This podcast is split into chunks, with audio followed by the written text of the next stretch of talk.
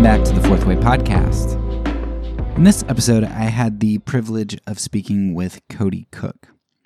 Now, there's been a question that I've had for a while since my discussion with Dr. Christoyannopoulos, in which um, he said that basically for Christian anarchism, you have a lot of, of Christian anarchists who just dismiss the resurrection and miracles or, or don't find it central you've got quite a lot of Christian anarchists who are on the more liberal end of the theological spectrum.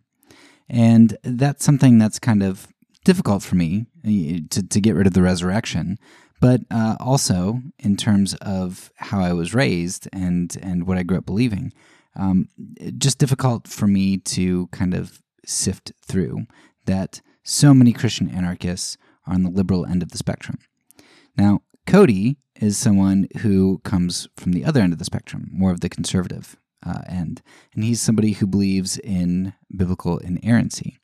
And so I wanted to have a conversation with Cody in which he was able to explain how he can come to the conclusion of Christian nonviolence and Christian anarchism from a conservative viewpoint. I loved this discussion with Cody. Um, I also loved reading his book in preparation for uh, this episode. His book entitled Unhitched, and I'd highly recommend that to you. Um, and I particularly liked not just the answers that Cody gave, but I really appreciated the emphasis on on grace and unity uh, that he had, because uh, regardless of of what the ultimate answers are, I think that uh, that is a Christ-like depiction of what all Christians are to be. So here it is the discussion with Cody Cook.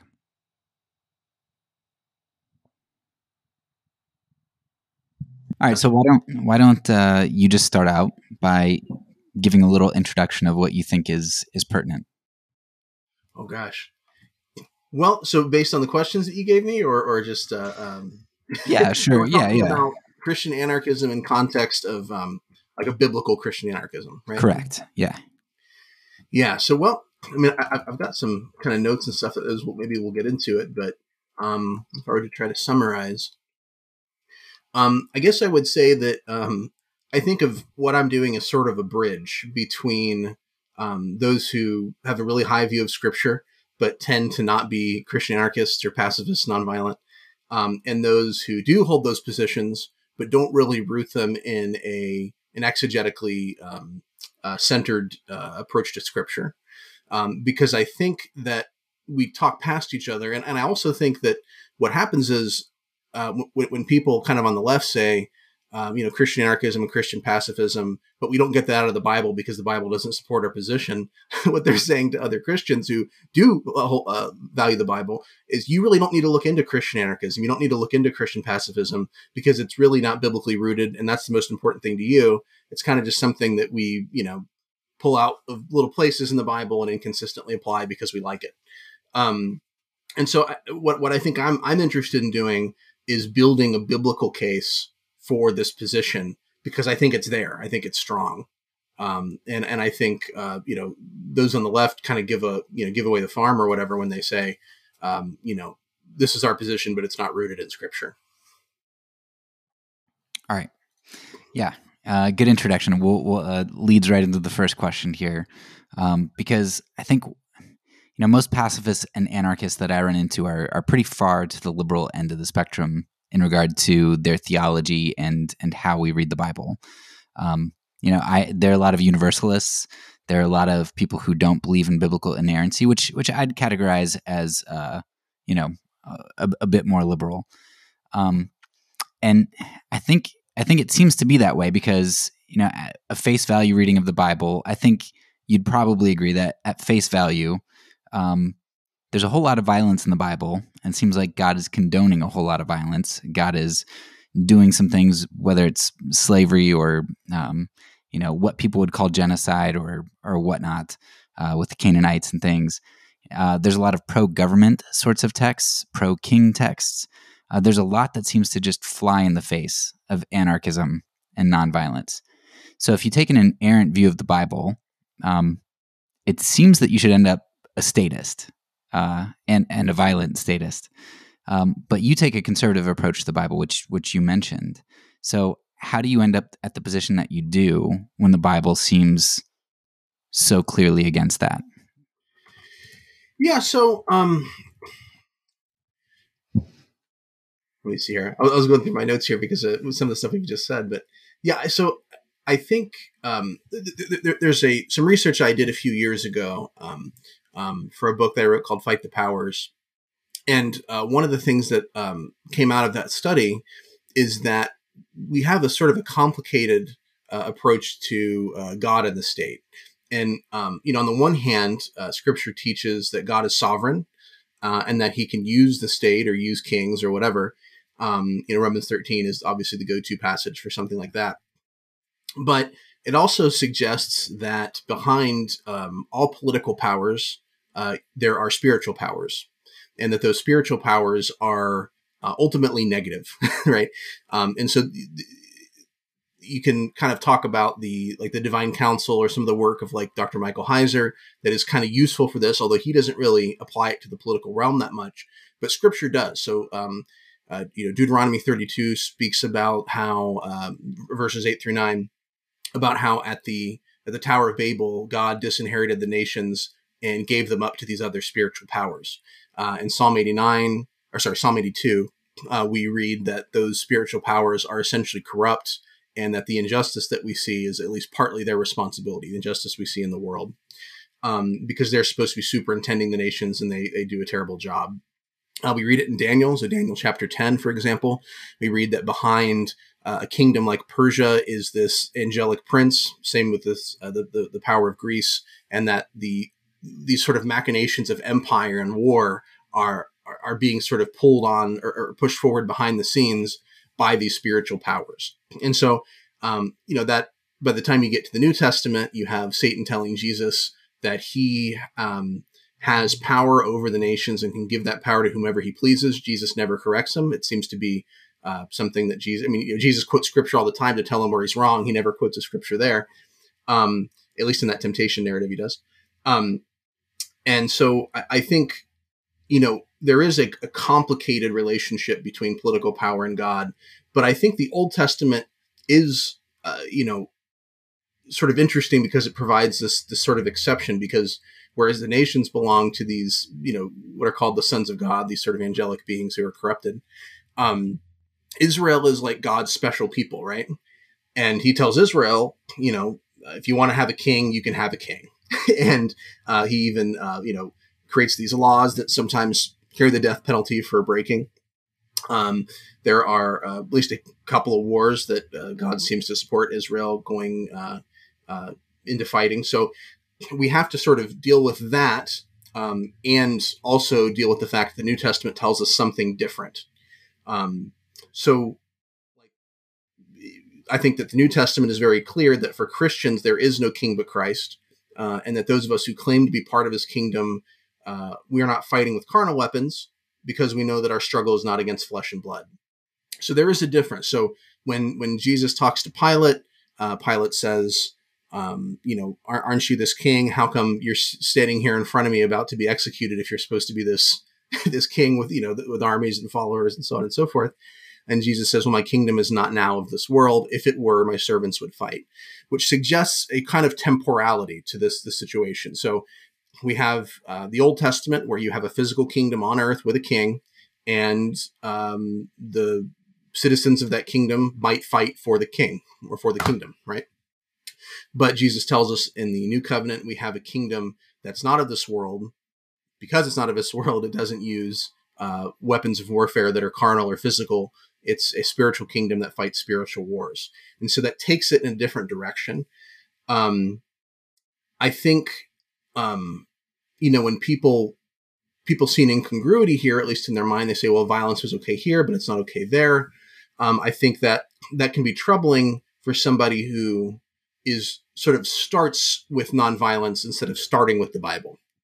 Right. So if my, my central position is nonviolence, when I go to the Bible, I'm going to see a lot of things that I really like, and I'm going to see some things I really don't like. and and so you have what ultimately has to happen is you have to do some theology and some reading and uh, try to square that away. whereas I think my position was, well, let's start with the Bible and see what it says. And wow, look at that! It's really interesting. It supports nonviolence, um, at least you know now in this at this point. So maybe that wasn't the case with the theocracy, but now it does. Um, I think that the mistake that like liberal Christian anarchists make is to assume that because we we are supposed to follow Jesus' model of nonviolence, that must mean that God can't kill or judge or condemn. And, and, that isn't what scripture teaches. And it's not what Jesus tells us. I mean, Jesus speaks of impending judgment regularly throughout the Gospels. Uh, Matthew 7, for example, uh, those whom Jesus uh, is will not know at the judgment, using that language of "I never knew you," are excluded from the kingdom of heaven and they're thrown into the fire at God's command. Um, so you know, there's some folks who want to sort of talk about a, a biblically centered approach or a flat hermeneutic, flat Bible hermeneutic versus a Jesus centric hermeneutic. And uh, that doesn't really pan out because Jesus is also going to say things that that they don't like. Um, and so, and Jesus affirms the Old Testament. Um, so, so anyway, in short, I've been talking for a while. My approach is to try to honor all that Jesus taught, which includes his view that the Old Testament was divinely inspired wisdom, and his statement that his kingdom is not now of this world, so his servants don't fight. Um, and uh, that's going to look a little different than an approach that says we're going to start with nonviolence, we're going to find the scriptures that agree with it, and then we're going to throw away the scriptures that don't.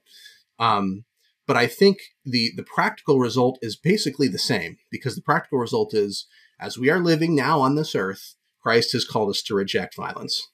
Um, and you know, God is God, and you know we can get into divine prerogatives and stuff like that a little bit, uh, but that's that's a different question. Yeah. By the way, you talk as much as you want to talk because this is this is an interview uh, where I'm asking you questions, so this isn't about me. So you talk. Well, I, I appreciate that, but I think it's more interesting when there's when there's engagement, and I I, uh, I have a tendency maybe to uh, to go on too long. So. all right, all right. I'll try to interrupt you some more. okay. Um, okay. So I, I think what because I've I've grown up um, an errantist uh, mm-hmm. and and I would still classify myself as that because I haven't had any tipping points to move to cha- change my paradigm. Mm-hmm. Um, same thing with a lot of things. Like I, um, you know, I empathize with universalism and annihilationism, but I grew up ECT, and mm-hmm. so while I I really really resonate with those things, I just I haven't had enough to cause a paradigm shift for mm-hmm. me. But I think one of the things that I, I've realized with inerrancy is that um, what what troubles me with with maintaining a belief in inerrancy is that I think I think nonviolence, the way that I see it, is that a lot of the nonviolent Christians ground nonviolence in the character of mm-hmm. God. Um, and when you say that God can kind of decree something on, decree something off, you know, there are all kinds of things you can talk about there with with objective morality and and and whatnot. Um, but even putting that to the side, it seems like the thing that's scary about that is that then nonviolent love is no longer grounded in the character of God. And and you know, in Matthew, I think it's five, we see you know the the rain falls on the just and the unjust. Uh, the peacemakers are the, the, sons of God because you know that's what God is like. Um, and and so I think with inerrancy, a lot of times you'll have, okay, I I start with the word of God, and when there are conflicts, I go with the word. Whereas I think what what the liberal group tends to do is uh, say, I start with the character of God, and when there's a conflict, you know, between what the words say and the character of God, I go with the character. Of course, there's always the question, well, how do you know what the character is? Is it because sure. it's what the words tell you? And eh, but I mean that that's kind of cyclical. You can kind of you can pitch that both ways. Um, so how would you how would you deal with with this idea that um, on on your position it doesn't seem like enemy love is grounded in God's character? Uh, do you think that's a fair qualification, or or how might you uh, distinguish that?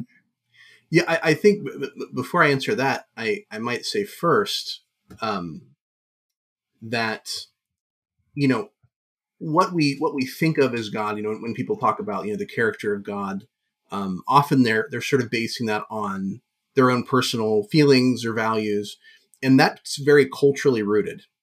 And so, um, you know, if you were to um, you know, a conversation between a Western liberal Christian and a you know Orthodox conservative Muslim who lives in the Middle East when they're talking about you know this is who my this is what my God looks like or this is what my God looks like.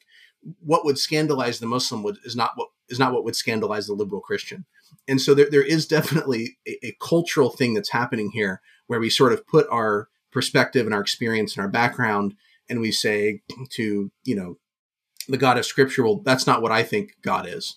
Um, and and so I, I think there, there, there can be a a bit of a sort of a hubris or reading in, and so you know I'm interested in trying to uh, come up with with some you know some data about God, um, and then sort of let my feelings accommodate themselves to the data, as opposed to here's here's how I feel God, and this is who I need you to be.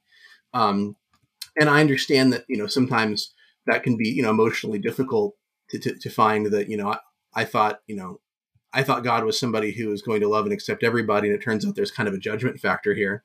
Uh, but if it is, it is, and, and you got to sort of you know work with that and, and, and try to understand that as best as you can. But what I will say is that um, the Christian um, command for nonviolence is partly a response to God's decree that Christians, as opposed to theocratic Old Testament Jews, must reject violence. But I also would say that the decree of God is rooted in his nature. Um, and so I would say, you know, this is, this may be getting a little into more high level theoretical philo- uh, theology and philosophy here, but I would say wrath is not a part of the basic nature of God. And the reason it's not a part of the basic nature of God is because God is eternal and we are not. And so to say that wrath is a part of God's nature is to imply that sin is eternal because without sin, God would have nothing to be wrathful toward. Right now, we're moving a little bit out of out of the Bible. I said and into like you know Aristotle or whatever, but uh, or, or Aquinas. But um, so, but but I think that it's you know wrath is not this sort of necessary quality of, of who God is. Um, it is a essentially a reaction. So it's a response to sin that comes later. Um, love is different though because love is at least for the Trinitarian conception of God, which I hold, uh, love is essential to who God is because God is Trinity. Uh, he's held together by love. Without love, he falls apart because you have three persons and one uh, one God uh, that are sort of coexisting, co-inhering, and all this sort of theological language.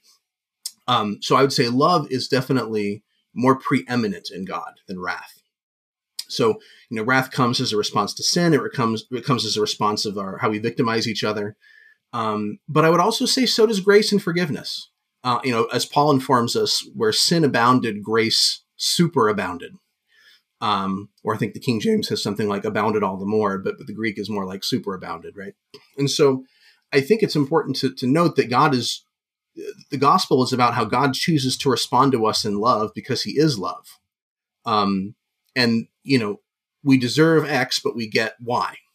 Um, on the other hand, uh, you know, I, I, do think you know you, talk about being sort of a, someone who believes in eternal conscious torment. I take the, like annihilationist view myself, and I think it's biblical. But regardless, um, as much as universalism sounds nice, and maybe God will surprise us, and you know, like He did Jonah, and, and be even more gracious than we expected Him to be.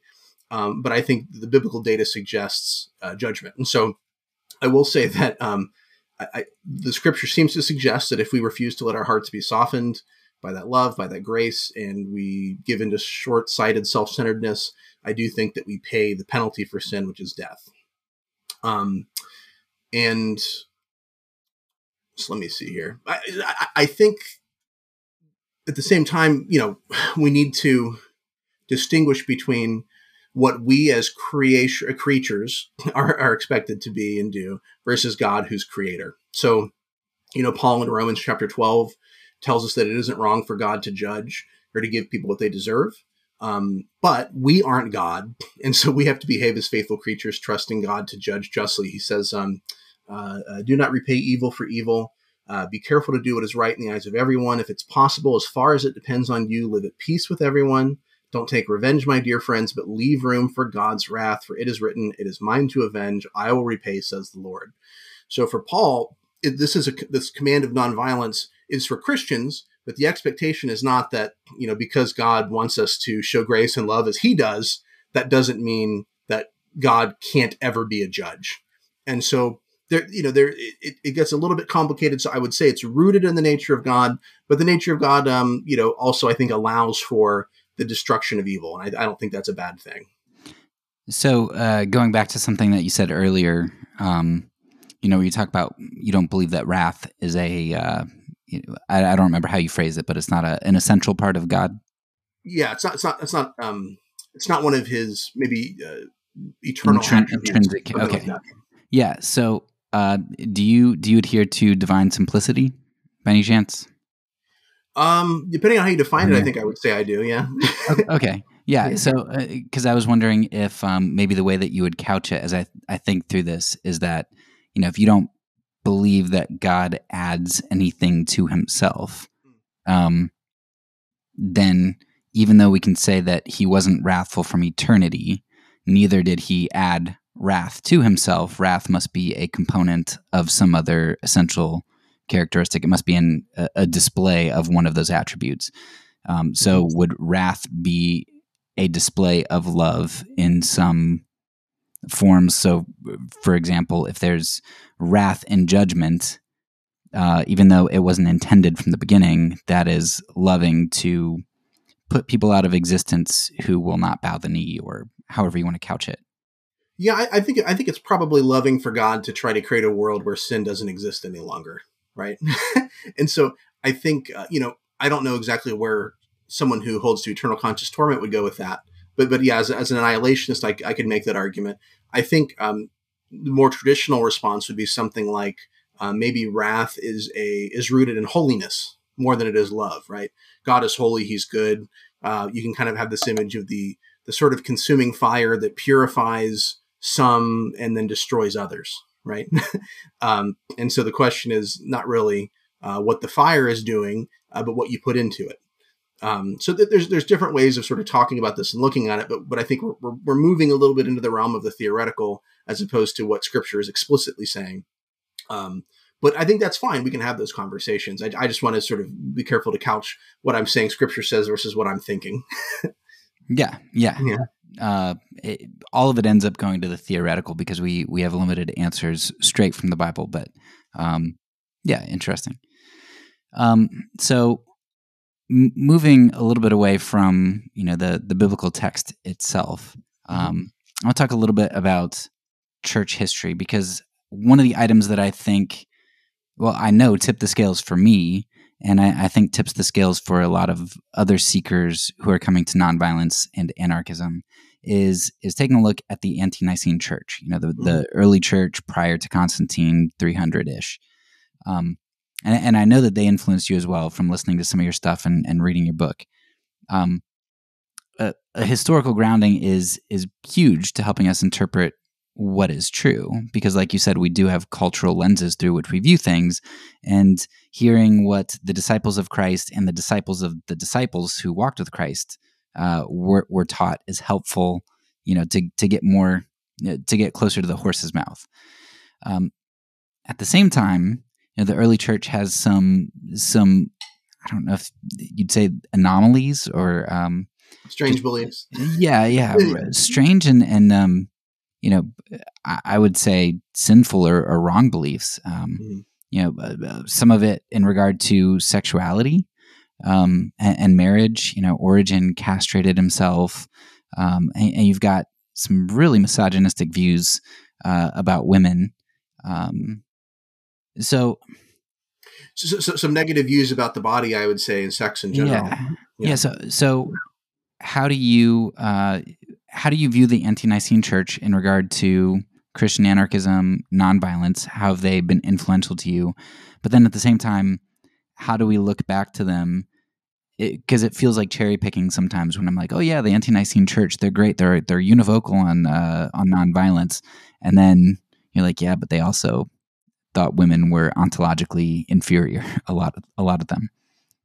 Yeah, I, I, guess I'd have to look at certain other beliefs, like like those kind of views about sex or women or something, to try to determine whether they are um, universal or virtually universal.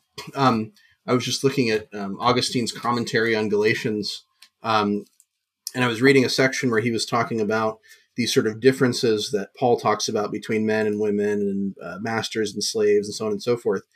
And he actually is very clear in it that the differences between these groups is not ontological, right? It's not like there's some real significance between them, but there are these cultural expectations and that these sort of guidelines for how to live are more about, um, you know, uh, as he says, you know, lest the name and teaching of God be blasphemed, uh, because God desires all to be saved and to come to a knowledge of the truth.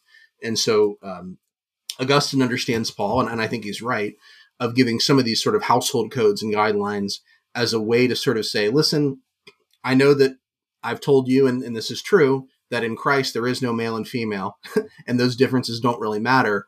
But we live in a culture that sees it differently. And we, you know, people who don't understand could be scandalized by this, and we don't want to cause scandal unnecessarily. And so let's, you know, just kind of take it take it slow and easy and, and be cool, right? Um, so I don't know. Anyway, that's kind of a long detour, but just to say, I don't know um, how universal some of these more oddball beliefs are, but you can certainly trace trends, uh, like sort of suspicion of sex, uh, this sort of attitude that maybe sex is inherently bad. Uh, I don't know that I don't know that all the Ante-Nicene fathers would say that, but you know, some suggest that, right? I do think that um, nonviolence and uh, non-cooperation in the military seems to be virtually universal uh, among the fathers. Now, there's also evidence that some uh, Christians served as soldiers. Um, I think Tertullian, early Tertullian, very early Tertullian, makes a statement about Christians serving in the military and sees that as not a bad thing. It's, it's, it's evidence that, you know, we're not these sort of people who are totally against uh, what Rome is doing. And so you need to stop treating us as if we're uh, these rebels or whatever. But it doesn't take long for Tertullian to sort of go along with whatever all the other church fathers are saying and basically say, you know, not only is violence wrong, but you you can't even swear an oath to Caesar to, to join the military because what you're saying is I put Caesar above God. Uh, and incidentally, a similar oath is also said by those who join the United States military. Um, and so I, I would say that Scripture is the only infallible authority for the Christian faith. Um, I think people look at the Ante-Nicene fathers, and, and Ante-Nicene, for anybody who's who's not familiar with that term, are the fathers, church fathers who were active prior to the Council of Nicaea. So that was like 325. So we're talking about the first, you know, two or three hundred years of the church. So the earliest Christians. So I think people say, well, these are the earliest Christians. So because they're earlier, they probably are closer to what the apostles said, which means they're also closer to what Jesus said and so that means we should give them more weight. Um, and I think that maybe so. Maybe we should give them more weight. You know, maybe maybe they maybe they have a you know more weight than like you know Thomas Aquinas writing in like the, the 12th century or whatever. Uh, but um, I think our standard is not the Ante-Nicene Fathers. Our standard is Scripture, and you know the diversity of opinion, the fact that they get things wrong, means that every so often we're going to have to back up and say, okay, that sound, I, I, you know, I don't think that sounds right. That doesn't sound like what Scripture is telling me. Um, and so, yeah, I wouldn't cherry pick. Um, what I would do is I would say uh, the fathers are seem to be universal on this point. It's strange that we don't really have any um, anybody who who goes another direction. So that suggests something to me that that there's some weight there toward this position if nobody seems to have thought to have challenged it that that pretty much all these guys who are influential in the early church um, are saying, "Yeah, this is what Jesus meant, and this is what we're supposed to do." Um, but but I would say, like any position, whether it's first century, second, twentieth, twenty first, the way to, that we correct our theological biases um, is to check them against a careful reading of Scripture, because they have biases, and so do we. Um, and so the, when I when I read the early church fathers or, or any theology, I think of it as a conversation um, you know, these other people are also filled with the Holy Spirit. You know, I think we, we think of in terms of think of it individualistic, like I have the Holy Spirit, you have the Holy Spirit, but it's this kind of individual thing. And I don't need to talk to you. I don't need anybody to tell me anything because I have the Holy Spirit. But it's we who have the Holy Spirit. It's a collective pronoun. And so I think what that means is that there's going to be people who, uh, because either God gave them a certain gift or insight, or because they live in a culture that's different than ours, so they can see things that we don't see, and vice versa. Um, that we actually need each other because we can correct each other's biases. Um, so that's that's in general how I think about the, the church fathers is I want to read this because maybe they've seen something that I missed. They're not living in 21st century America, so I'm willing to bet that they caught something in the text that I, I didn't catch.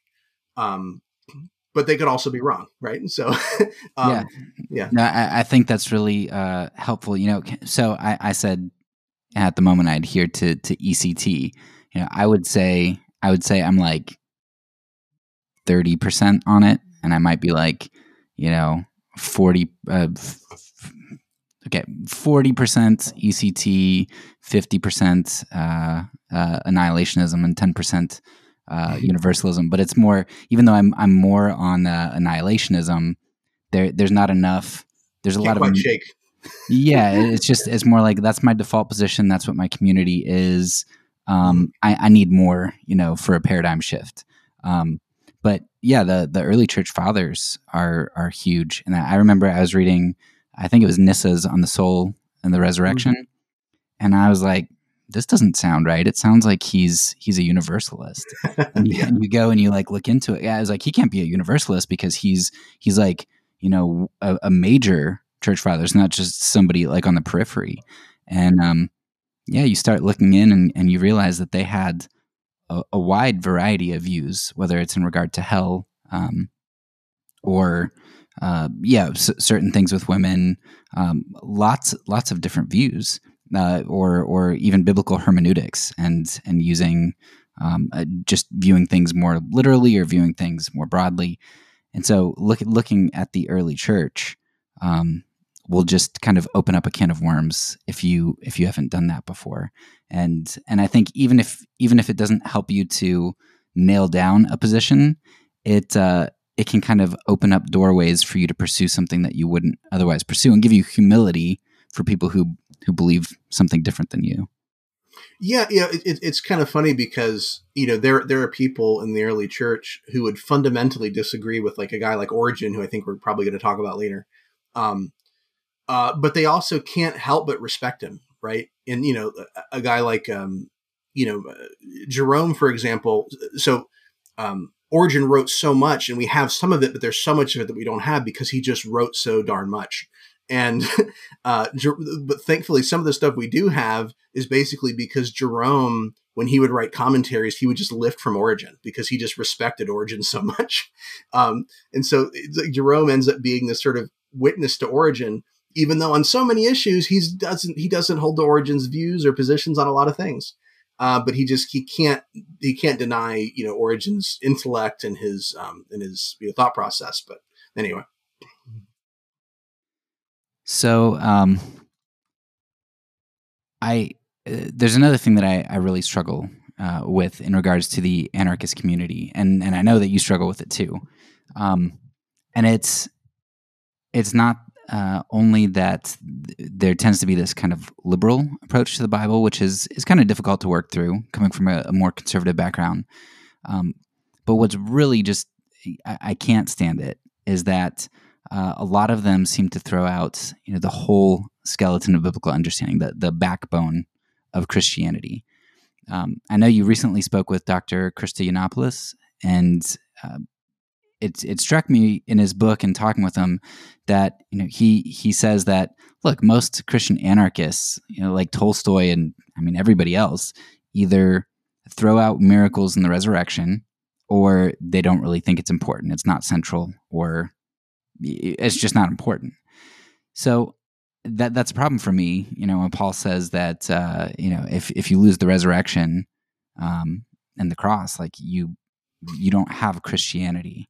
Yeah. So how how do you see this loss of biblical seriousness um, as, as a loss to the foundations of nonviolence and Christian anarchism?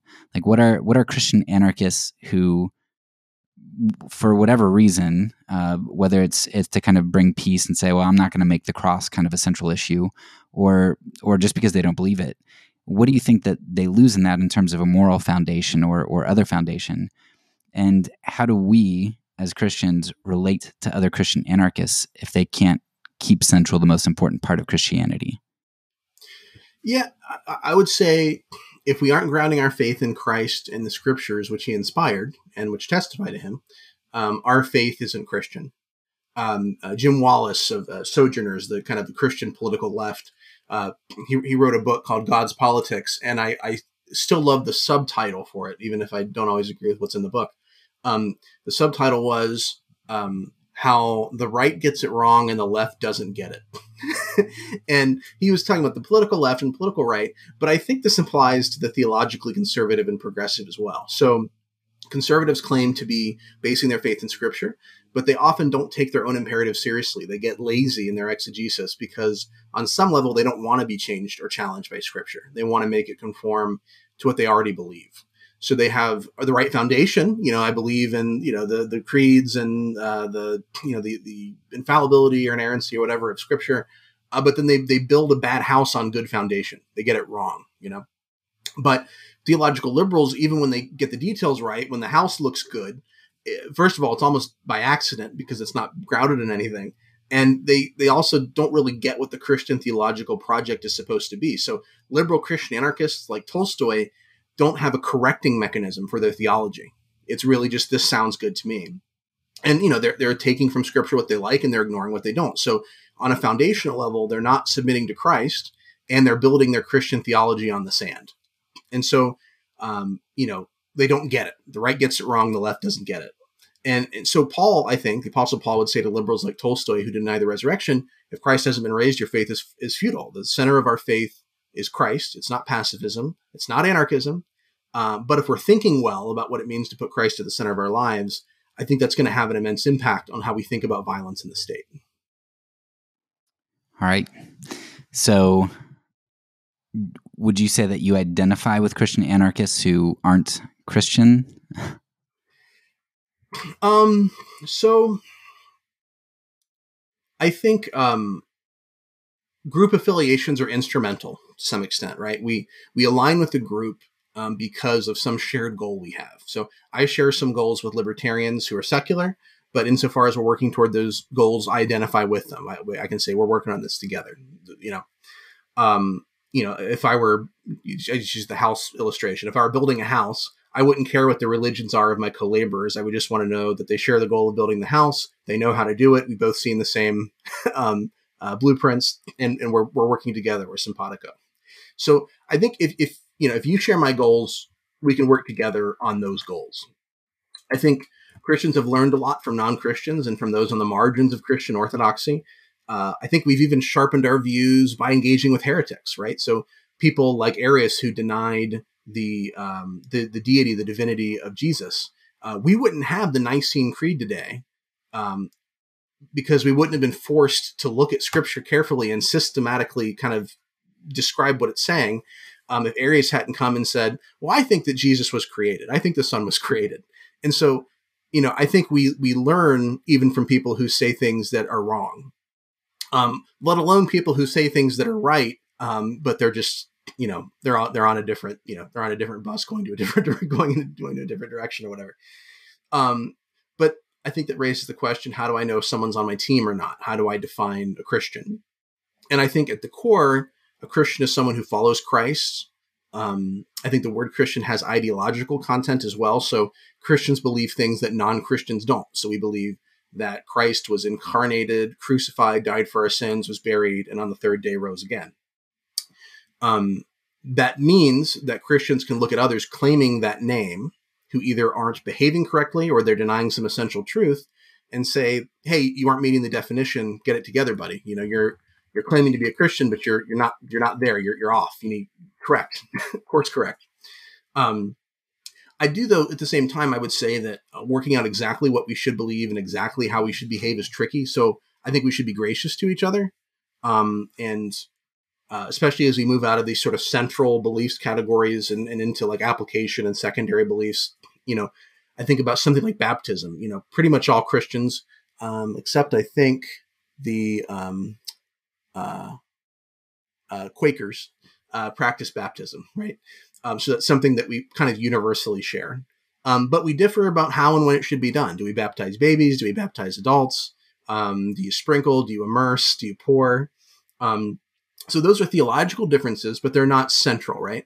So I think the most central Christian beliefs are what we say, like in the Apostles and Nicene creeds, and I think those, that's a good place to start because it's short, it's to the point, and it reflects what Christians of all times and places have seen as the core biblical message about what God did in Christ. If you're Catholic, Eastern Orthodox, uh, Protestant, even I think uh, some of the groups that split off a little bit later, like the maybe the Assyrian Church of the East or something, even they would sort of say, "Yeah, Apostle Nicene creeds, we're, we're all on board on that." So I think it's good to have sort of this this sort of this, some of these centralizing principles that can kind of help us a little bit. Um, I think um, I will say that the centrality of the Christian message also presumes, to some extent, the inspiration of Scripture on which that message is based. Um, and that raises a question of what does inspiration mean? Um, I don't think that it means what Origen or Greg Boyd have said it means, like where inspiration practically means that we don't really believe what Scripture actually teaches, but we believe some hidden message underneath the surface that only we can find. Um, and but but at the same time, I think Boyd and Origen are trying to affirm inspiration. Boyd in particular is. Boyd is saying, I don't want to drop inspiration, but I don't like some things that scripture says. So I'm going to try to find some very convoluted way that I can say I'm affirming inspiration, but I'm also getting rid of the passages I don't like. Um, and, and I think he probably means well, even if he's a little self deluded. So um, that sounds kind of mean. I actually like Boyd a lot. Boyd talking about working on the same sort of the same projects. I mean, Boyd has written some excellent books on uh, modalism, the oneness Pentecostals. He's written great books on apologetics. Um, so I don't want to crap on Boyd. He also wrote um, uh, um, um, The Myth of a Christian Nation, which is really excellent for thinking about some of these political issues. Uh, but anyway, I digress. I, I, since I'm crapping on Boyd, I wanted to stop and sort of say something nice. Um, because because Boyd is a co-laborer. He's a brother in Christ, despite our disagreements. Um, maybe people who are more liberal than Boyd, guys like Tolstoy, maybe we could consider them our cousins in Christ. You know, there, there's a family resemblance, but we're also kind of in different families. Um, so um, I'll, I'll say one more thing on this, which is um, whether someone meets the theological definition of a Christian, which is kind of what I've been talking about. You know, how do you, you know, are you in the box? Do you, do you fit? Are we in the same group? Can we take the same name? Um, that's a different question than who is and who isn't saved. I, I'd like to think that God will be gracious to me about what I've gotten wrong theologically. And so I want to be gracious to others who I think are wrong. It's not my job to judge who's going to have eternal life. I think when, when Jesus tell, says not to judge, I think that's primarily what he's talking about. That if I come up with some really, um, uh, you know, stringent, um, uh, what sort of looking for purity test or something for somebody, uh, and then and then in some way I don't live up to that. um, Jesus Jesus informs us that we're going to be judged by not living up to the standards that we impose on others, right? Um, so I, I want to be very careful about that. Um, I, I, want to I want to say, hey, here's what I think Scripture says. I'd like to try to get you back in line if I can, but this is ultimately where you go and what happens is between you and God. I can't. I'm not your judge, right? Um, but I can say, you know, what you're saying I think is out of bounds. And if you're claiming to follow Christ, uh, that means believing X, Y, and Z about him, living in that truth. And so I think you can do better. So um, I think that's what I'm really trying to do when I call Christians, conservative Christians, to nonviolence and liberal Christians to hold to Jesus' own view of Scripture. Yeah. Uh, and I, I, like the house analogy. I think that's that's extremely helpful, and it encompasses the way that I feel. You know, especially in regard to things like like uh, social justice at the moment, mm-hmm. where it's like I can just look at at both sides and just think, man, you're missing you're missing this piece and you're missing that piece. Um, and and so yeah, I'm gonna steal that analogy and use it in the future. Um, so my my last question that I I have on the books, and we can talk about more if if there's something that that comes to mind and have more of a discussion. But um, and, and you you sort of already answered this, but so you mentioned Boyd, and I'll bring up Giles, Keith Giles. I know you you talked with him as well. Um, those are two individuals who, uh, from from what I've grown up believing, um, I diverge from them in some significant ways. Yeah. Um, yet I feel a closer kinship with them than I do with most people in my denomination who are not nonviolent, uh, mm. who are are very pro government, uh, pretty conservative, um, who racist. I don't know if I can say that.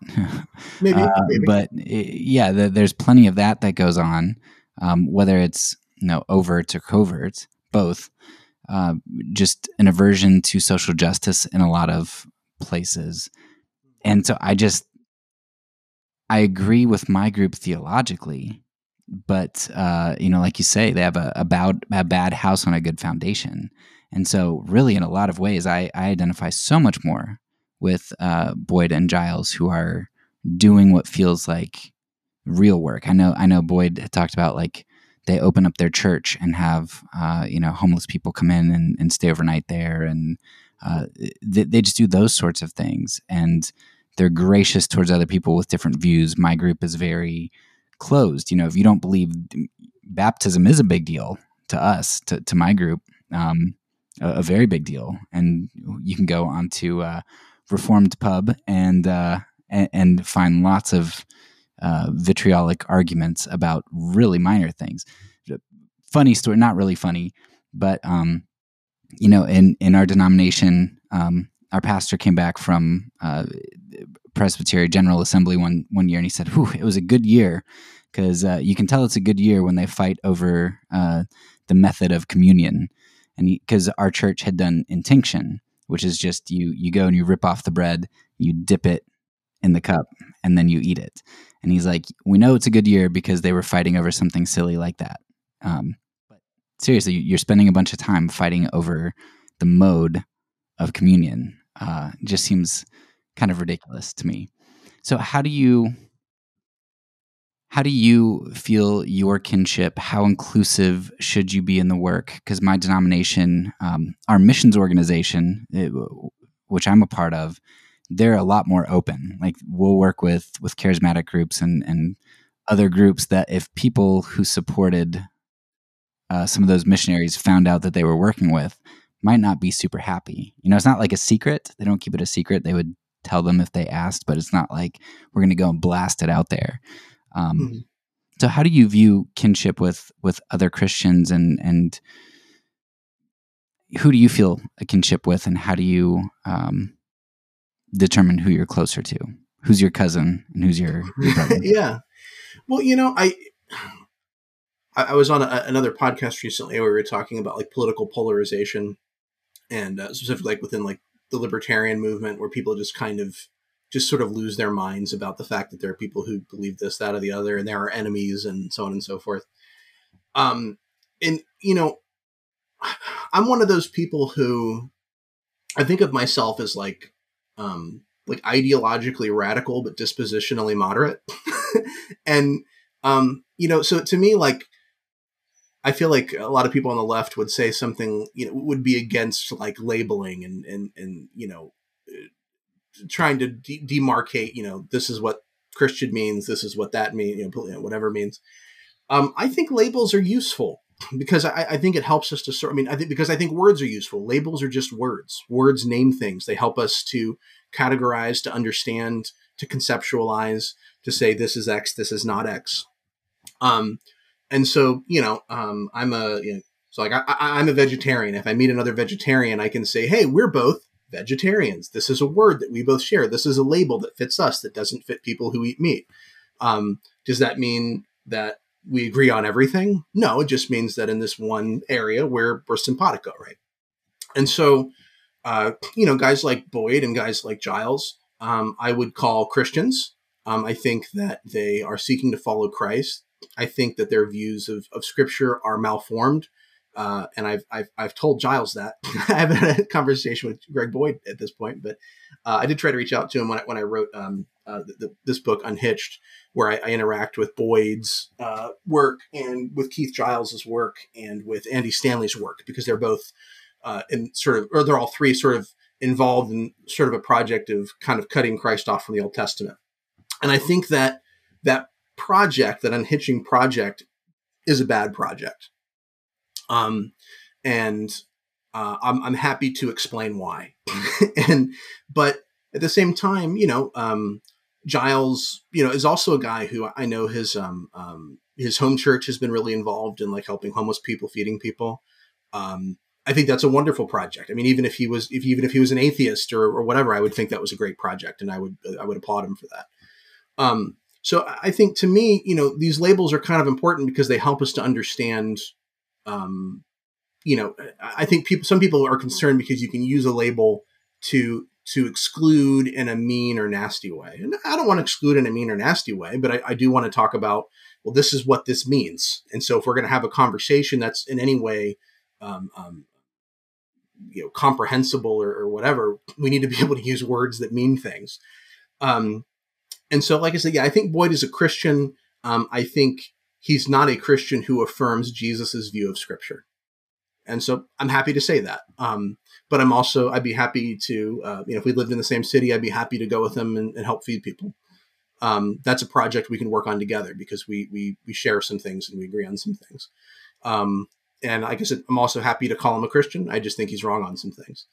Um, and, you know, there are Christians in my church who, um, you know, I, I, went to a. I keep. I'll start. I'll start one thing and then I move somewhere else. Sorry. I went to, to a, uh, a pretty conservative Bible college. So I, you talked about your own kind of background or whatever. Um, mine was, at least not my background was, I guess my, my, my Bible college was conservative holiness, Wesleyan, Arminian, Methodist. Lots of words, right?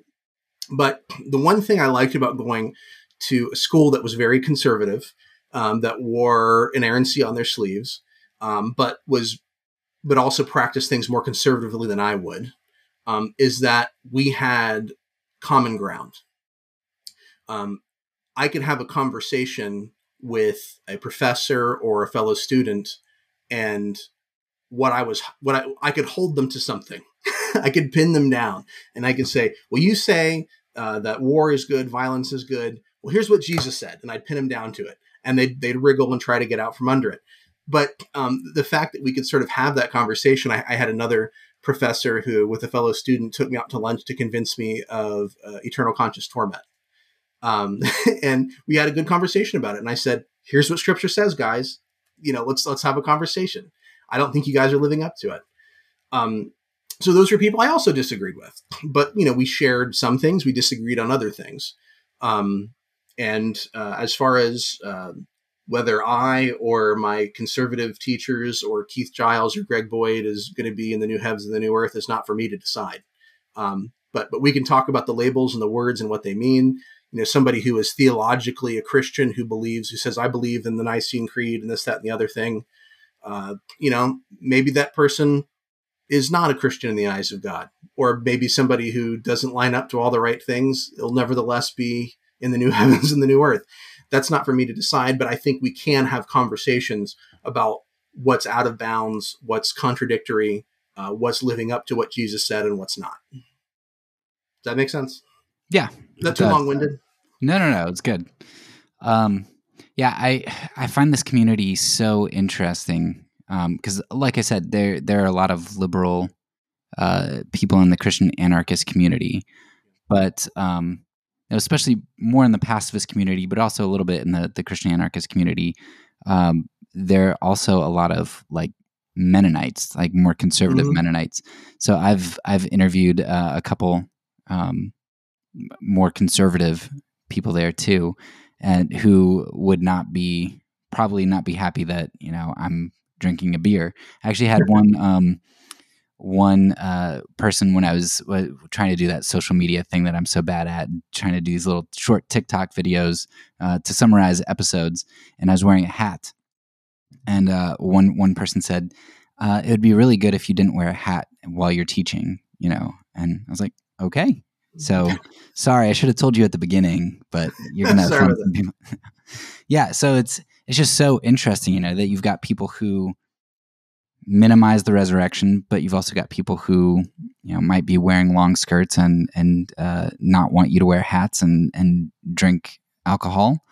Sure. Um, it's such it's just such a diverse community, and I th- I think that's one thing that I like about it. It's something that I've noticed for a while is missing in Christianity is that we're we're very particularized and uh, focused on our denominations and I like being able to talk to people. But I definitely wanted to to talk with you. I read Unhitched um, it was it was a pretty short read. Like it, I, I was expecting to you know it to take a while, but you you summed everything up in a, a fairly short space. I mean, it's not short short, but it's it's a fairly short space. You you make the argument. It's concise, gets to the point. Um, so I enjoyed it. I thought you laid it out well. But um, yeah, I wanted to talk specifically about this because I haven't talked with any of the the other conservatives uh, about this issue, but it's kind of a, a glaring issue in regard to to, to this issue. Well, yeah, and, and I, I appreciate you reading the book and, and, and what you said about it. I, I have a tendency to hate books that are longer than they need to be. I like to read, but I like to have read sometimes more than I like to have to read. and so for me, like if I'll start a book and and it's like so repetitious, it's like, okay, you've said this, I get it. You don't have to keep telling me. You say, you know, if I if I really need to hear it again, I'll start the book again.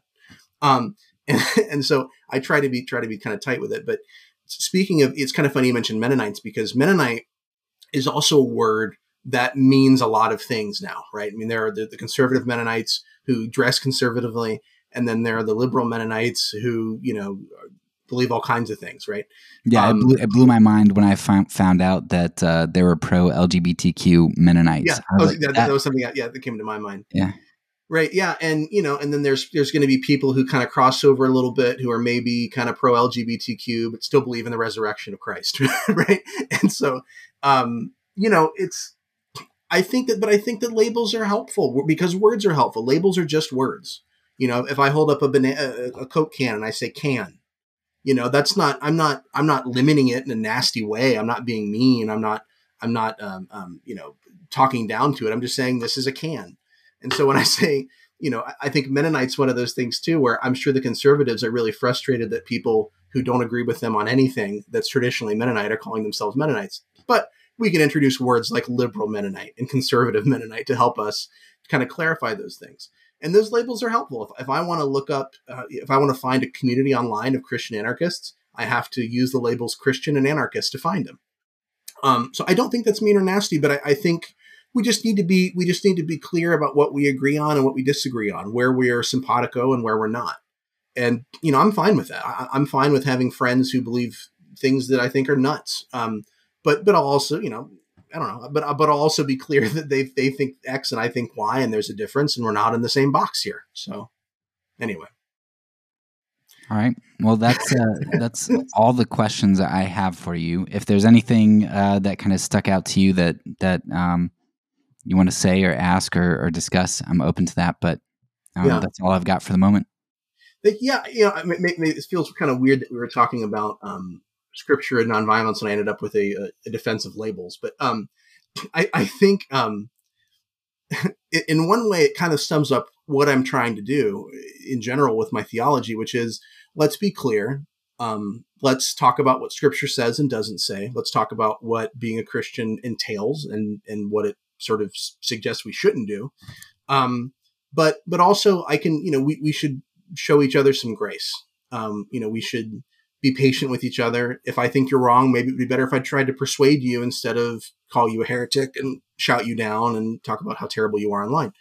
Um, and so I, I think, um, you know, that that's kind of the, you know, I think of myself as in some ways trying to kind of bridge some of these things because, you know, somebody who hears that I'm a, a, you know, uh, nonviolent pacifists, anarchists, annihilationists would probably assume that I'm a liberal because I don't believe in things that uh, Protestants traditionally believe, right?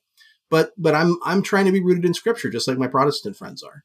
Um, so and I think that's good. I think that's I think that's a good thing. And listen, even if you are listening and you're a liberal and you don't agree with me on any of this stuff, um, I would at least encourage you to stop saying that Scripture uh, encourages violence because I think ultimately you would probably rather win over your conservative friends to your position. Even if you don't persuade them about your view of the Bible, maybe you would like them to say, Hey, you know, I've been thinking about it and you had some really good points about what Jesus or Paul or, or Peter said about nonviolence. Um, and so, um, I, I wouldn't draw these, I wouldn't draw lines and separations where they don't exist. I, I don't think this is one of those areas. I don't think that nonviolence is a liberal position when it comes to scripture because scripture teaches it. And so to be conservative about scripture is to follow nonviolence. All right. yeah. Well, thank you very much. I appreciate you uh, you taking time out of your day to do this. No, thank you for having me. I really appreciate it, Derek. That's all for now. So peace, and because I'm a pacifist, when I say it, I mean it.